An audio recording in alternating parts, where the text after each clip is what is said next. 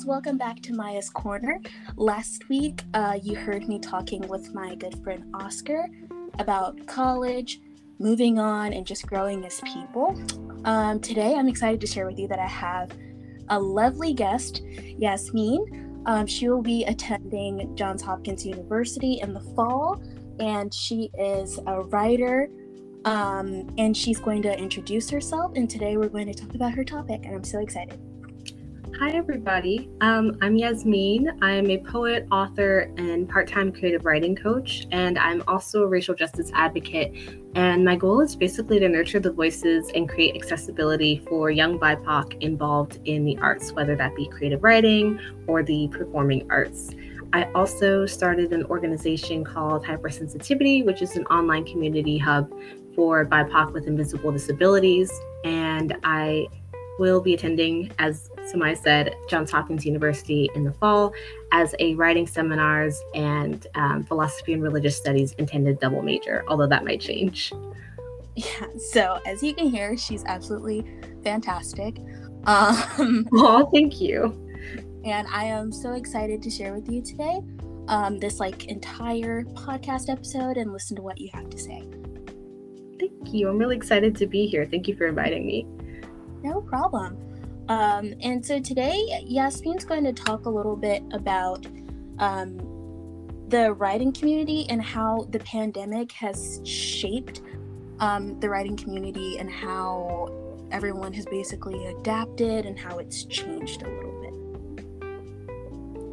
Yeah, for sure. Um, and the first thing that I want to express is that I sort of joined the writing community, which is a very loose term because there are many different writing communities.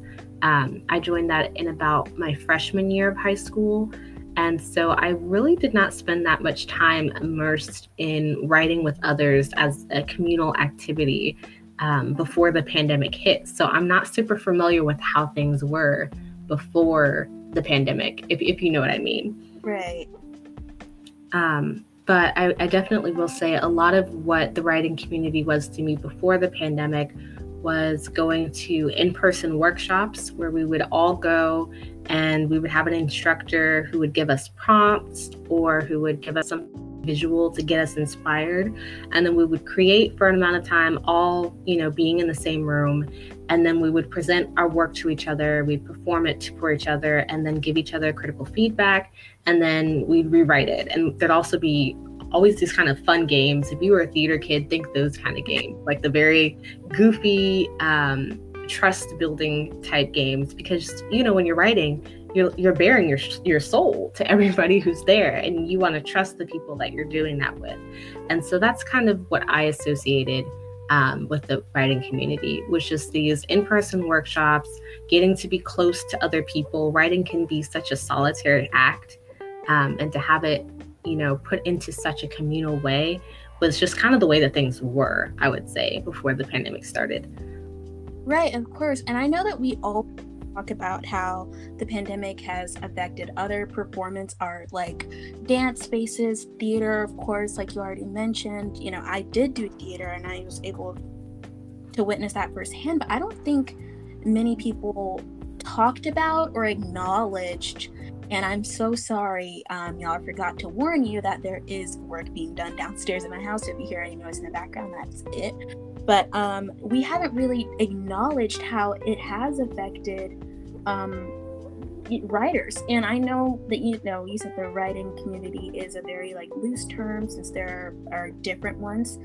Um, so how was the writing community kind of i guess divided before the pandemic?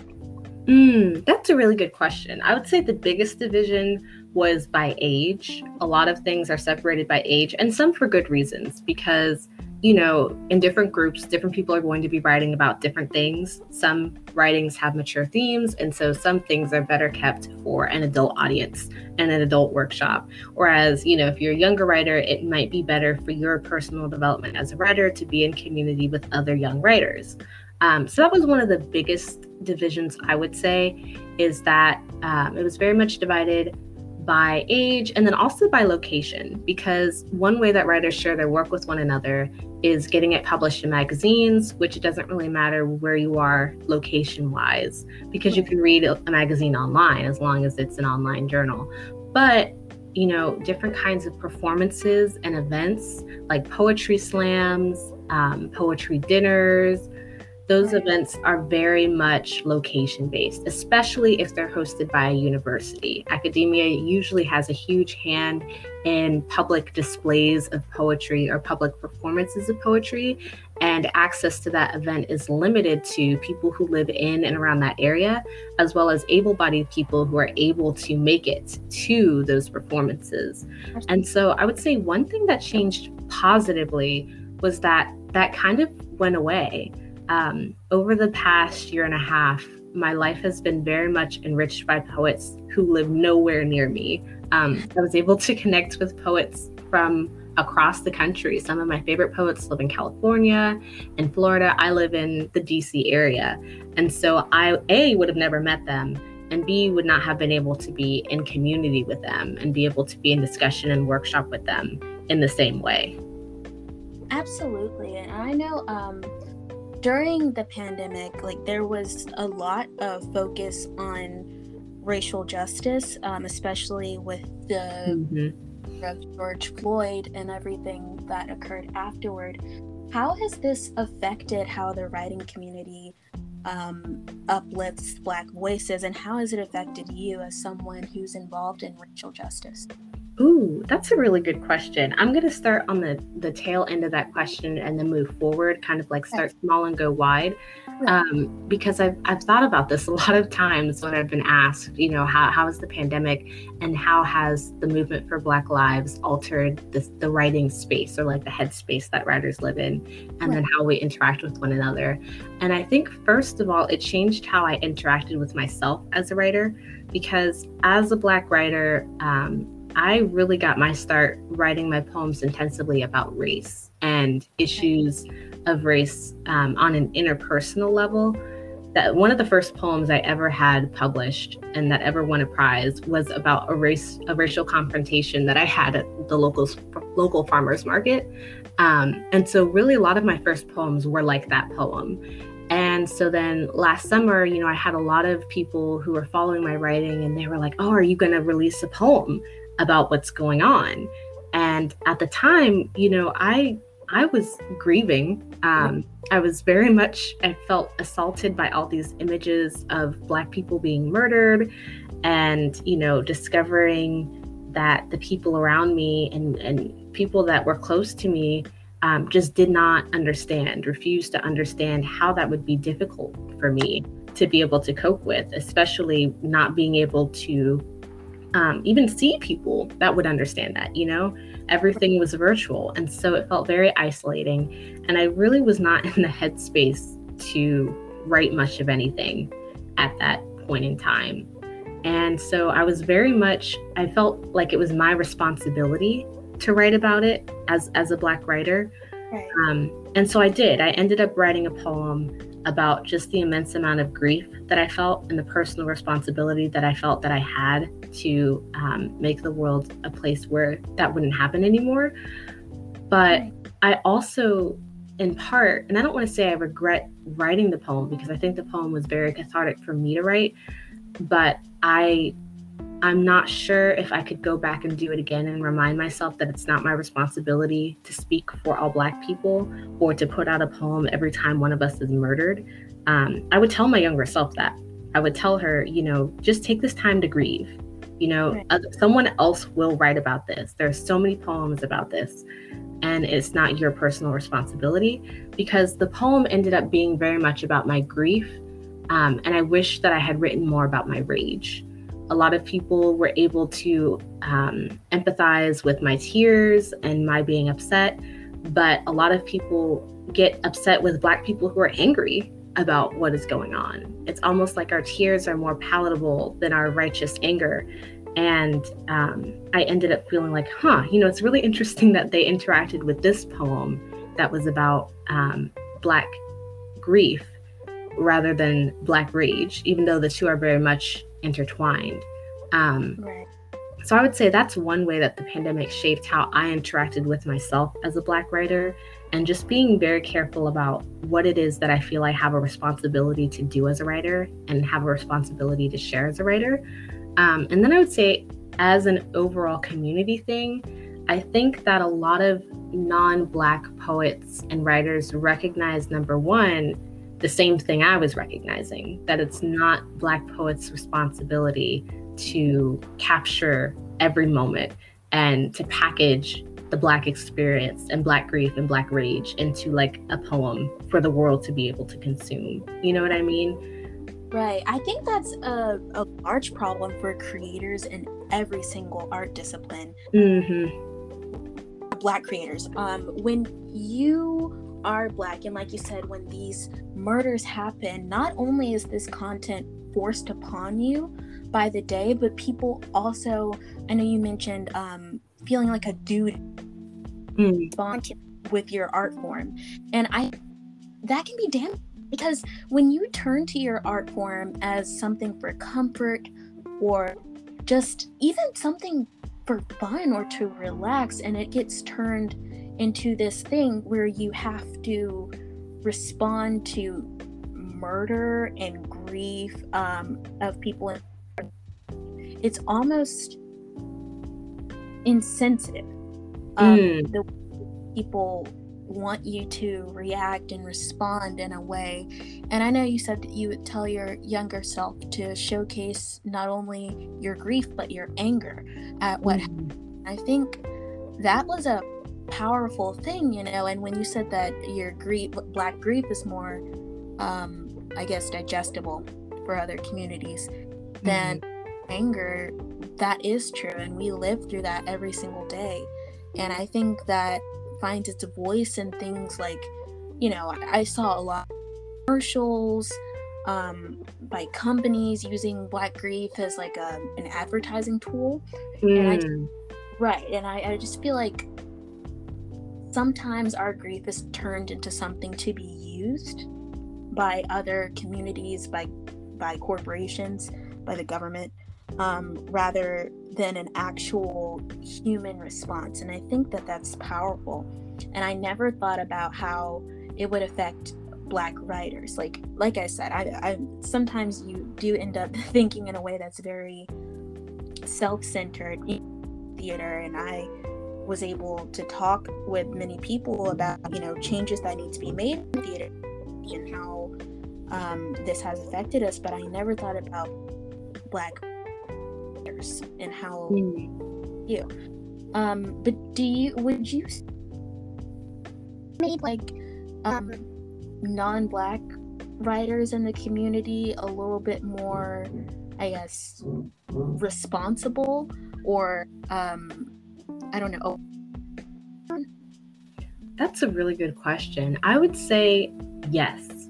I would say that i when i first joined the Twitter writing community um, because there's there's poets on Instagram and there's poets on Twitter, and it's just different because people interact differently across different platforms. So when I first joined Twitter, which lends itself a little bit better to having discussions about writing, um, I I struggled to find who like to follow and who to even be in community with, but I think that last summer really highlighted who was going to be a safe place for Black writers, which organizations, which magazines were going to be a safe place for Black writers versus the organizations and magazines and um, poet leaders who, you know, weren't interested in even acknowledging what was going on or who wanted to profit off of it in the moment. Um, and I would say that because that was kind of on full display, I think a lot of non Black poets and writers saw that and were like oh my gosh i'm horrified that they would use your grief as as a marketing tool right. or you know create this one workshop where they invite black writers to come and and write and then never do that again right. and they recognize like wow okay we really need to integrate blackness further into just the whole curriculum of of poetry teaching um, across the country and that was that was very heartwarming to see, right. um, especially amongst the young writer community. I think aside from my Be the Bridge group, which is like a youth racial justice advocacy group, mm-hmm. the writing community was the next, like, the next community that I turned to um, because they they got it, they understood it, especially the BIPOC writers that I was in community with. They understood that, they got it. They knew it wasn't appropriate to write poems about about Black pain if they weren't Black. Um, and they were willing to to educate people, catch them in the comments, be like, "Hey, this is this is not appropriate, and and here's why." And it was very heartwarming to see. I I'm so glad that that happened, and I I know that um sometimes when you think about like the positive effects that occurred from you know having this global discussion about Black lives, sometimes you're like, I I wish it didn't start under such terrible circumstances. But mm-hmm. it's also, you know, sometimes when there's good change, you kind of do feel good about it. But I always feel a sort of like sense of guilt that I'm happy that it occurred under such such circumstances. No, I hear you. Um, and I I would say that I'm also a theater kid, by the way. So yeah. I felt that definitely a lot within theater. Um, I've, I've seen theaters really change their mm-hmm. whole like makeup of how they're doing theater. And it makes me feel really happy. Like I'm so happy that the next generation coming through the programs that I came through is not going to experience the sense of isolation and alienation that I did. Um, or the sense of of just feeling so different or feeling like I had to like hide um, from people who wanted to like touch my hair or ask me questions that were like just really racially inappropriate. Um, but at the same time, it hurts my soul so deeply that these changes came not because of the black people who have been advocating over so much time saying hey this is not okay this is not okay this is not okay and rather a black person being murdered um, and and finally having more community pressure from more than just black people um, to actually get these things going, get these balls rolling. So I definitely understand that feeling of tension, of being joyful of the change, but also grieving and upset about the fact that the change had to come under such horrible circumstances. Absolutely. And, um, you know, in the theater community, it's kind of like difficult because there's still so much work to be mm. done. Being that whiteness was kind of the center of theater for a long time. And I would still say in some places it is. Right. Um, you see this in character architecture, the way that they do technical elements of theater, like makeup, lighting. Um, and you just understand how much people of color, especially black people, were kind of at the on the back burner of everything for so long. Um, mm-hmm. Um, and I'm glad that our voices are being uplifted now, but you know, there's still just so much work to be done in, in every single aspect. And this year, I um, created a, I guess, a project um, to get more diversity in my theater program because Ooh, I come on because I believe that is the issue. Um, we don't have a lot of diversity, and when you don't, you also don't know how to go about getting that, like the teachers who are or the directors who are there. Mm. so uh, there were lots of discussions had about how things were, um, how they should be going forward, and I, I, like to believe that we made a lot of change there. Um, but you know, you kind of just—it's one of those things where you constantly just have to wait and see, and it's it gets almost like I don't know, frustrating. Yeah. Change definitely occurs over time, so sometimes you do just have to wait and see how things will actually go. Um, because people can make promises, but you know you don't know if they'll go through on them, and especially since I'm leaving the school and I'm moving on, um, I'm, I was just I've kind of been thinking about how that's going to work, like when I'm not there to advocate. Right I, I will continue to do my best um, mm-hmm. because something that needs to change absolutely. And I'm I admire like the work that you put in um, in all communities that you're a part of. Like you make racial justice kind of like a part of your writing. Um, and you know, it doesn't consume all of it, but you know, you, you were mentioned that one of your first, your, oh my god, your first poems, I'm so sorry, um, were about a racial confrontation that you had. And I, I just find that so impressive because I love when um, people are able to combine all of their interest and all of their yes communities into one thing. And i don't know. I just love that. That's fantastic. Um, thank you. I really appreciate that. Um but yeah that's just amazing. So i also kind of want to touch on like other than you know what we discussed about um, the racial justice changes that have happened in the writing community mm-hmm. this pandemic itself personally affected you in your writing? Were you able to do some more um, introspective work or, you know, that's, yeah, that's a really good question. Um, I would say that this past year and a half has really given me a lot of insight into who I am as a writer. Because I would say before the pandemic, I wrote very much for other people.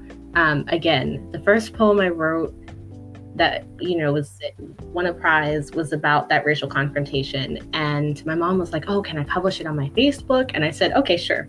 And i was surprised by how many of our white friends uh, parents were saying things like wow i didn't realize this kind of stuff still happened or wow you know i can't believe that this happened at the local farmers market.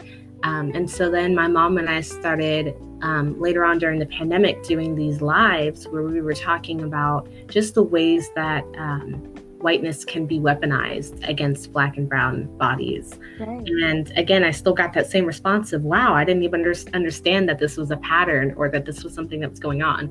And so I would say in my young development as a writer, I was taught that yes, audience matters, but I think I was I internalized that a little bit too much, to be quite honest, because I realized during the pandemic, I hardly ever wrote anything that was just for me, hardly anything that was going to be only something I ever saw, or um, anything that just that I enjoyed, you know, anything that was just for fun and didn't have the pressure of having to be ready to be put out into the world. And that changes the way you write when you're writing with a specific audience in mind versus when you're just writing to write, when you're writing to heal yourself. Um, those those different ways, those different intentions change the flavor and the shape of your writing. Right. And so I would say that yeah, I, I, realized wait a minute, you can also write about the things you really love. Like before I got involved in poetry, I wrote a lot of short stories. And one of the first ever short stories I wrote may not outwardly seem like a poem, uh, might not outwardly seem like a story that is about race, but actually was very much a part of my identity formation as a young Black girl. Um, one of the first things I started wondering when I reached my teen years was how can I how can I connect with the rest of my family? Why am I not connected with some of the family members who are not in my immediate family? And I had to have these difficult conversations with my parents where they were like, they're not in our life for a reason, unfortunately. Um, and then I had to grapple with that. Like, what does that mean for my identity? Um, what does that mean for my family moving forward and, and, growing up? And so I wrote that poem to process all of that, or not that poem, that short story. And so I wanted to go, I wanted to get back to that. I wanted to get back to those roots of exploring myself and then representing that self exploration um, through short story or poetic form. So I did a lot of that. And then I would also say that I recognize that I go through patterns as a writer. Um, I write very extensively during the summer, like create just a lot, a lot, a lot, a lot of work. And then in the winter time, I am not as much of a prolific writer. My productivity levels in just creating raw content go down. And I'm not sure if it's you know school related that's when a lot of uh, midterm exams are or if it's mental health related i have generalized anxiety disorder And I've noticed that it gets a lot worse in the wintertime and in the fall. So it could, you know, be related to that. But I had to recognize okay, Yasmin, you cannot have your pedal on the gas all year round. You need to lean into where your strengths are and where your fallow period is. And my strength in the summer is writing, just getting all that content out, creating new work.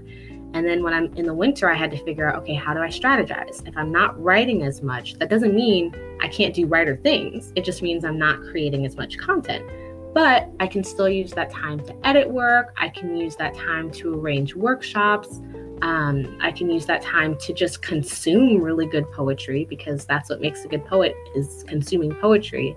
Um, and I can submit it to magazines because that takes it takes a lot longer than you would think to submit your work to magazines. I literally will sit down for like three hours at a time, and at the end have submitted to like three places, and I'm like, wow, okay, I'm done for the week. Um, and so I, I I learned how to listen to my own writer patterns and and make my peace with the fact that I'm not a year-round writer. I don't write the same way all year round and right. to just be okay with that and then figure out how to strategize with that. Right. I feel like as a creative, like that's a very powerful, I guess, uh, instinct to build to like know, okay, so this is when things work for me, and this is when I feel I I can do my best, and this is when I want to take a break or relax. And I, I think that's what people need. I think a lot of the time um, an idea gets pushed into our head like from a young age that if you're going to do something you got to go at it full force all the time.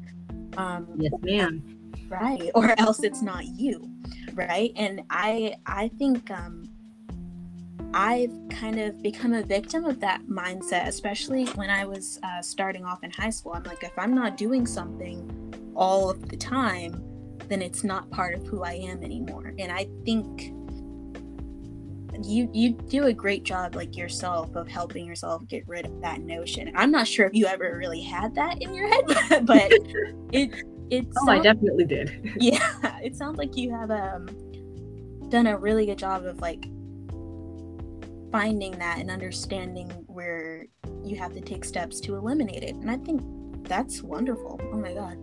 Thank um, you. and like especially to you know have so much insight at a young age. And i think I think that's where the pandemic has helped young people. I know we talk about how it's hurt us in our schoolwork and everything, but um, overall, especially people who are in my communities and circles, like that's where it has been most helpful. Kind mm. of learning about yourself. You never get the chance to do that until we're on our own. But this gave us a chance to really put everything aside school, work, um, right working on and kind of like focus on you and see what you um, still want to do. I know myself, I had to sit back um, last March and think, what are you even interested in? And I, I that like really, it took me for a spin. I was like, whoa, I, I, I haven't had time to think about that for years. What do I like? Mm. Um, I feel like we sacrifice so much of our time to do other things um, without realizing that we have to get back to ourselves. And that can be damaging. Definitely. I, I, I realize in the process of trying to undo it that that, that is damaging. But yeah, you, you've um, done an excellent job of kind of like finding that and being like, here's what works and here's what doesn't. Um, and I just think that that's great. So, with um, everything kind of opening back up um, and creatives being allowed to take up more space on like stages and venues, what are you um, expecting for poets or just writers in general? Oh, I love that question. So I would say, first of all, Something that I loved about the pandemic was again that accessibility that we talked about. Um, right. From from a disabled standpoint, number one, because a lot of events are limited. to um, people who can who can get there in the first place and then who can exist in that space so for example i've had to miss events because i have very severe food allergies and sometimes the foods that they have i just can't be around i can't be in the room um, and so those events are just not accessible to me and then of course you know if it's a an area that's not wheelchair accessible then no one who needs a wheelchair can come right. and so i've noticed that as things open back up a lot of events have returned to being in person um, which you know is very difficult for us disabled writers who've been having like the time of our lives during the pandemic being like wow there's all these things that i can go to or really just any poet who wants to go to an event that isn't local. Um, and it is a little bit difficult to cope with that um, and i'm hoping that people are going to learn from the pandemic about how important accessibility is and that we should continue that. Um, it's it's really been interesting to see how in the beginning of the pandemic when it was kind of everybody going through it together um, even though there were disproportionately affected communities there were a lot of messages of like we're going to build back better or we're going to get through this together. Um, but it feels like as things open back up that message is kind of being forgotten in a lot of spaces especially academic spaces because the accessibility is being yanked away now that non disabled writers don't need it anymore. Um, and that's hard. I would say it's not been too hard for me because, again, I have an invisible disability. So I can still go most places as long as, you know, it's not going to trigger my food allergies or my asthma. But I know for um, disabled writers who have more of um, a difficulty finding places that are accessible for them, that's going to be really hard on them losing that aspect of community. Um, and so, what I'm hoping is that we're going to see non disabled people recognizing, oh, wait, you know, I enjoyed that accessibility. I can't imagine how it must be for disabled writers not being able to have that accessibility. We need to change. You know what I mean? We need to build in that infrastructure. Um, and then I hope that a lot of events will stay online or will have an online component, like be streamed online. Because even if you want to have something that is in person and not everyone can come, it'd be great if people could still come from, you know, the comfort and safety of their homes, especially as um, the vaccines are not always safe for immunocompromised and chronically ill people. Mm-hmm. So while most of us can go about our lives again, they're still stuck in the house. They can't go anywhere. Um, so, yeah, those are my thoughts on that. Of course. And I think that opens up a wonderful conversation as to how we can advocate for people who are disabled um, and in our people who are disabled in our spaces and communities because you know like you said like the world is opening back up for able-bodied people mm-hmm. when you account for like you said like a you know compromised individuals um, or even those who were able even those who are disabled and were able to get vaccinated um, sometimes they still can't insert themselves in these spaces because there are just too many people and too many risk factors. Right.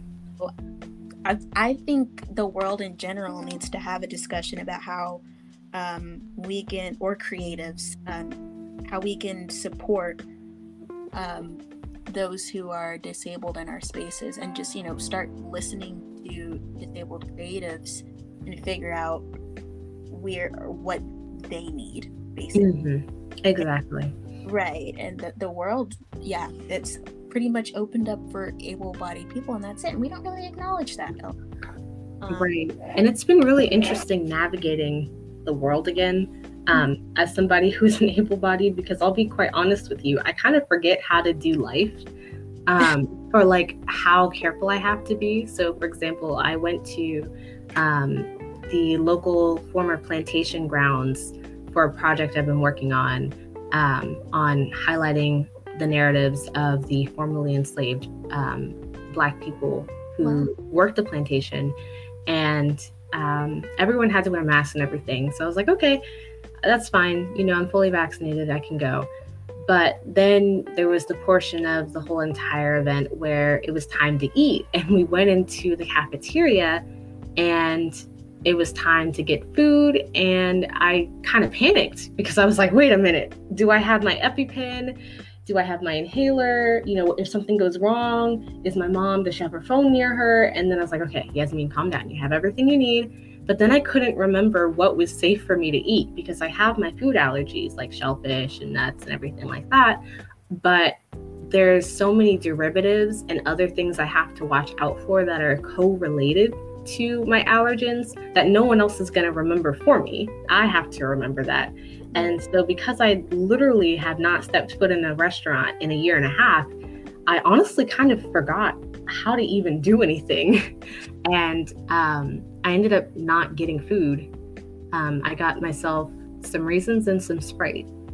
And I, I thought, okay, well, this is the safest meal that I can have but just having that whiplash for a lot of creatives going back to projects, trying to figure out how to navigate in this new world. Um, there's so many changes that can be made to the creative world to make it more accessible. For example, just not having um, having more food options at mm-hmm. creative events and creative projects um, can open things up, or allowing people to bring their own food. If I could bring my own food to whatever creative events and workshops and seminars I went to, that would be amazing. I know there's a lot of rules if it's in a restaurant because, you know, that's bad for business, but a lot of us just want to bring our food and and spend time with our friends. So to- Yeah, sorry, go ahead. Oh no, I was saying and you should just be able to do that. You know, that shouldn't be taken away from because they want to make money. But yeah, sorry, continue. Right. No, it's it's exactly that. Um, and so I would say that kind of builds back into the idea of listening to disabled creatives as to what it is we need. You know, um, what it is we need to be able to quote unquote return to society and make room for the fact that we have to readjust to living in an ableist society again. Like my house almost everybody in my house has some disability. So every, all of us are used to being careful with one another and we cooked our own food. So, you know, the structures that make it dangerous for me to live with the condition I have went away mostly. But now that I'm back out in the real world, I have to remember how to navigate. And I'm sure that's true for people with other other disabilities as well. Um, so just I, I would hope that non-disabled creatives would go on this journey with us of remembering how to do things and how to do things better than they were before the pandemic. Absolutely. Wow. That that's a discussion that needs to be had in a very prominent um, kind of way. I mean, that affects disabled people everywhere, and I don't think that anyone really touches on that. Like, you know, and when people are planning things, you know, you try to get down to like the smallest detail, like what color do you want this tablecloth to be? But I think we need to start kind of having discussion about things that matter, like that. Mm. Like, how can we make this event accessible for everyone? That is where you need to start. Um, and then you can kind of continue. But I, um, wow, that's something, you know, I'd never really thought about before, but I definitely will going forward. Um, so glad to hear that. Of course. um, yeah, and I will try to make everyone else aware of that as well. Like, how can we support those in the disabled community? Because, I mean, they deserve to be in these spaces. Like, anything that is my space should be your space as well.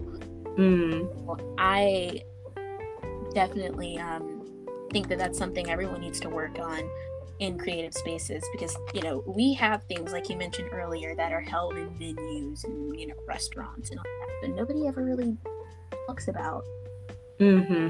um, those who can't be around things or those who might need wheelchair accessibility um, or even those with just like other chronic illnesses um, mm-hmm. that gets ignored often just because you know they can't see their disability. Um, right. and especially being um, disabled and black there's some spaces that i'm like you know what? I'm just not going back. Oh, right. A lot of disabled people and a lot of black people are realizing a lot of the spaces that we had before were not really for us. Like right. they they invited us in but did not change the space to make it a safe space for us. And it's okay to recognize, you know what? I'm going to go and create a space where I not only feel welcome, but celebrated, and the fullness of who I am is acknowledged rather than tolerated. Wow. That was powerful. but Thank you.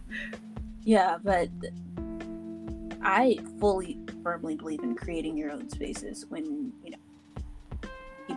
people don't want to accept you as you are. Um, mm-hmm. And you kind of need to build communities on your own. And it's sad because, you know, realistically, you shouldn't have to. You shouldn't mm-hmm. have separate space for yourself um, because someone wasn't willing to accommodate. But it happens far too often. And especially like when you said, like, um, you know, being black and disabled, and then also just being part of any several marginalized groups like life mm-hmm. and, and, you know going um, back to i guess pre-covid era and being part of those different communities that is challenging because it's almost like have you learned nothing? You know? Exactly. During this entire time but it, it's it's starting to feel sometimes like they've learned nothing. Um like the rest of the world i mean when i say they yeah, I know exactly what you mean. right. And it's because during, you know, the entire pandemic, there was a big fight over wearing a and you're like, wow, I thought we cared about each other a little bit more than this. Right. And it, it, that was crazy to me, and I can't imagine how disheartening it may have, it felt um, for those who are disabled and having to see that people don't want to help take care of each other. Like that's just yeah.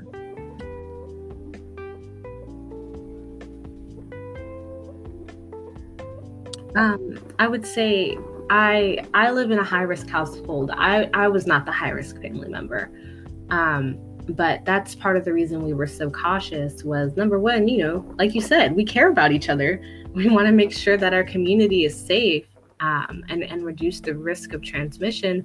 But also, you know, I was trying to protect the family member in our house who was high risk. And it felt like a lot of creative organizations, I would say a lot of the writing community recognized and was okay with that. A lot of writing communities almost immediately went virtual, and I did not have to worry about that. But a lot of theater communities um, oh. didn't seem to recognize that. Like, as soon as people, um, as soon as people were able to stop wearing masks, it was like everyone was expected to come back out and and do everything. And if you weren't, then you couldn't be involved in the community anymore. And that was disheartening, number one, because um, not everybody in my house was vaccinated. So, you know, we, we, again, we were trying to be very careful. But number two, um, the fact that just because someone is vaccinated does not mean they can't pass it on. And so until my high risk family member was able to get vaccinated, we really weren't comfortable exposing them at all to um, any possible risk of, of getting the virus. And it, it felt like there just was not a lot of empathy for that. And it was very disheartening to like go on social media and see people say like, oh, don't worry, it only affects people who already had some kind of chronic condition anyway and I'm like, hey guys, uh, you know somebody like that. right. Like we actually exist in this world. It's not exactly. It's not just some phantom group of people. Um, right. and it, it really just highlighted how little regard people had for whether they lived or died.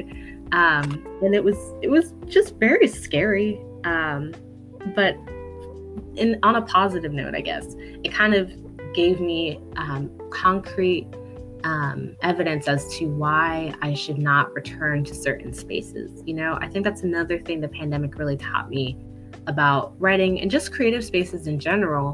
What spaces were not safe because we have to be quite honest with ourselves. Not not every space is made with Black people in mind. Matter of fact, most spaces weren't made for Black people in mind unless they were made by Black people. They've just been added on to what was already there. Um, and so now we have to go through the process of completely changing the structure and chemistry of different organizations and spaces in order to structurally include us instead of just have us there visually. Um, but then, you know, there's there's the side of that that had to do with you know wearing a mask, and I thought, well, you know what, if I if, if I'm seeing these organizations that really don't care about people who already had some kind of condition, is that really the space that would be safe for me to be in or that I would even want to be in, you know? Um, and so I think a lot of young writers learned that it is okay to protect yourself um, and protect your heart and protect your writing and and just not participate in some spaces if they were not willing to change in order to acknowledge the value of your life or your loved ones' lives. Absolutely. And that that is a positive that comes out of it. You know, but once again, it's this thing where, you know, I wish it didn't have to happen this way. Um, right. You wish people didn't have to experience that, but you're also glad, you know, you you know what to stay away from at the end of the day. Exactly. And um, a lot of art spaces, um, you know, are like I said earlier, they're at the center of everything's whiteness. Mm-hmm. Um, and that's all that matters. And then you expand that, and it's white, able-bodied, cisgender, straight people like that. That's that's basically that demographic, right? Right. And you you find yourself having to work around everything when you're not part of that um, or those communities or demographics. Like it's really disheartening. and I think um, this pandemic highlighted so much of that. It's kind of sad, but you know, I'm I'm hoping for change as we move along. And I've seen um, even like some organizations, institutions I've respected um, do things and I've, I've, just been like you know what? I can no longer respect them because of that decision um, mm-hmm. that they, or what they've done um, to this person who needed accessibility and they were not given that. Um, right. and it's basically for no reason. And i know you mentioned a lot like in the theater spaces like n- no one who was not able-bodied was accounted for pretty much. And mm I did a production back when the pandemic wasn't even, you know, flowing yet. And it was without masks. And I was so nervous. I was mm-hmm. like, what is what's going to happen if one of these other kids were exposed? And I know that theater is about trust, but this is literally life or death kind, kind of trust. Like right. I, yeah, I cannot trust um these people because you know, I could actually get sick or get someone in my house who's in worse condition than I am very sick. Like that's concerning. And I mm. paid more attention and really thought without you having to like fight so much. Um, but yeah, it's just been really disheartening overall. Mm. Yeah. But uh, you know, I'm glad that there were some positives that came of all. Definitely. Absolutely. Um, what else would you just like the world to know about like who you are as a person, um, who the communities that you are a part of, like what they are, um, or any other thing you would just like want people to know and understand? Because I think we've had a really fruitful discussion about um, what people need to know or what you know needs to be i guess public information. Right. Um i would say that the first thing i would want i guess the world to know is that a lot of the things that i've learned part of it has come from the experiences i've had um, and a lot of what i read about is about the experiences i've had but there is more beyond that and i would say that any person who wants to become involved in writing or in poetry um, should read read read read like a lot a lot a lot of reading um, and watching people perform their writing mm-hmm. because also a lot of what i've learned especially about disability has not come from my lived experiences but rather things that i've read about um, i would say read theory even if you're not interested in crafting theory or really engaging with like the nitty gritty of theory just to read it um, because we cannot rely on our own lived experiences to inform how we live our lives. And I would say that that's simply because each of us has such a colorful and different experience that we become wrapped up in the intricacies of how our experience works and the mechanics of that, that we may not consider someone else ha- who has um, a different experience than ours that is more intricate, you know? Right. So, for example, I am disabled, but I do appear able bodied. And so I have a lot of privilege that's attached to that. Like most people don't look at me and think, oh, she's disabled. Um, and so, sure, there are challenges that come with that because then people are like, oh, she doesn't need accommodations. But at the same time, you know, there are certain spaces that are accessible to me that are not accessible to people who need mobility aids. And that's not something that I realized simply by being a disabled person. I had to learn that by reading. Um, and I read a lot of work that was about disability theory, but also work that was by disabled poets. And so I would say, um, just to when when you're reading, be very intentional about who and what you're reading about, um, because it can be very easy to just you know pick up a book and and read it and I'm not saying don't just pick up a random book and read it, but also to be intentional about what it is you're reading and take time to reflect on what it is you're reading, who it's by, how that person's identity interacts with the work that they create. Right. Um, because I would say that's just taught me so much over all my life, I guess, but especially over the pandemic. Absolutely. So, speaking of like uh, books or, you know, reading, what are some books that, that you would um, that you've read recently or just would suggest to people that is a great question so i recently finished the cost of knowing by brittney morris mm-hmm. this book is great if you want to read something that is very heartfelt and emotional um, and portrays black people's experiences in a young adult setting mm-hmm. um, it's it's a very sweet like brother brother story but it also caused me a lot of pain um in the best way in the best way because right. i cried at the end and it was just this feeling of like catharsis and relief um, but there is a lot of pain in the book so that that's your warning right there. Um, but i could go on and on about this book. I loved it so much and i hope that i can read it again once i get it back from the library. So i've that, been oh sorry? No go ahead. Now i've been um doing a lot more reading lately and i'm definitely going to read that because i've needed something that's just been like emotionally impactful. Um and i think i've been missing that in a lot of what i've been reading so i'm definitely going to touch on that. Thank you. But yes. for sure um, and then I have two short story anthologies. I really got into short story anthologies over the past year, and they they become quite addictive. So right. be warned, because once you get started, especially if you have a really busy schedule, it's so great to pick up a book of short stories because you can read one in about 10 minutes to half an hour, depending on how long it is, and then put the book down, no guilt because you finished one narrative, even though the narratives together kind of create a cohesive narrative right. in a way. And so one of those has been A Thousand Beginnings and Endi- Endings, um, edited by Ellen O and Elsie Chapman. It is 13 retellings of Asian myths and legends, and I absolutely loved it. Um, each one is so varied and so textured, and also there's a lot of pain here too, a lot of joy and a lot of pain.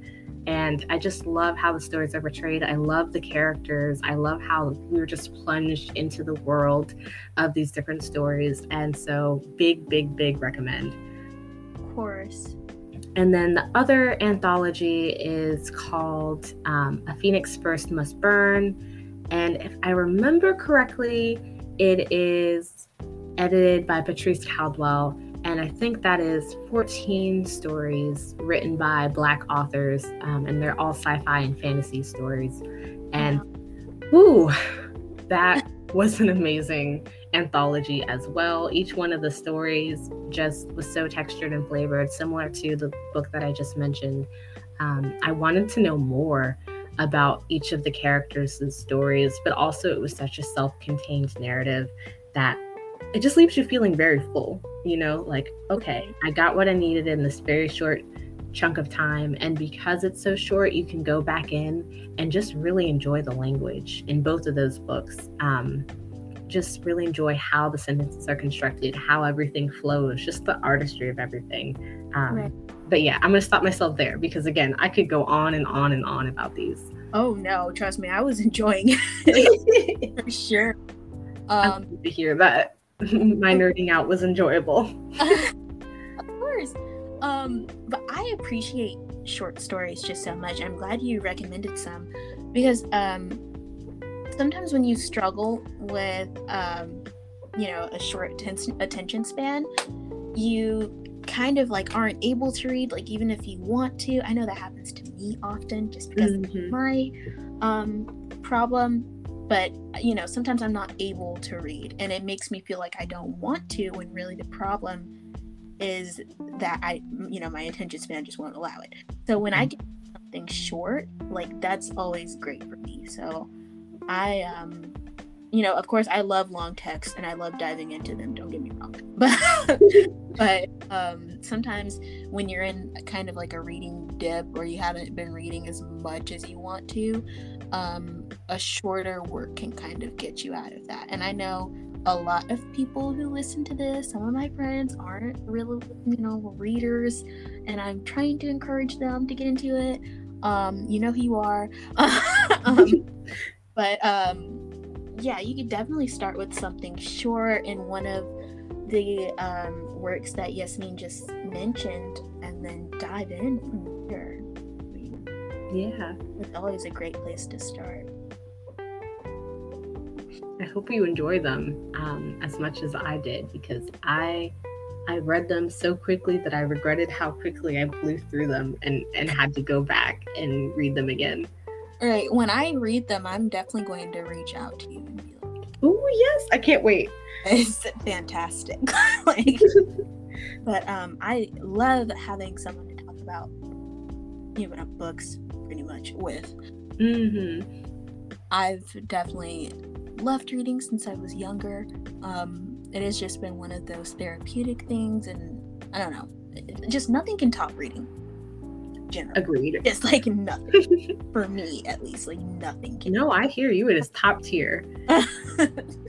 of course, but um, this has been like literally such a great discussion, and I think it'll actually be helpful to a lot of people because you touched on some things that I think just the world needs to think about in general.